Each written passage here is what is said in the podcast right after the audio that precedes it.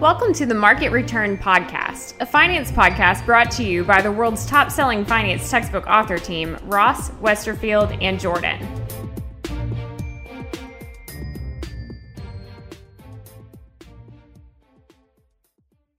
Hello, everyone. This is Emily here from the Ross Current Events team, and today we're going to chat briefly about Adidas kicking out Reebok.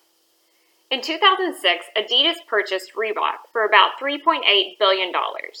The goal was to increase the company's presence in the sneaker market to better compete with Nike. In the past several years, Adidas' sales have grown, while Reebok's sales have been poor. As a result, Adidas has agreed to sell Reebok to Authentic Brands Group for about $2.5 billion, abandoning its investment in Reebok. This has been your quick update for today, so go out and make it a great one.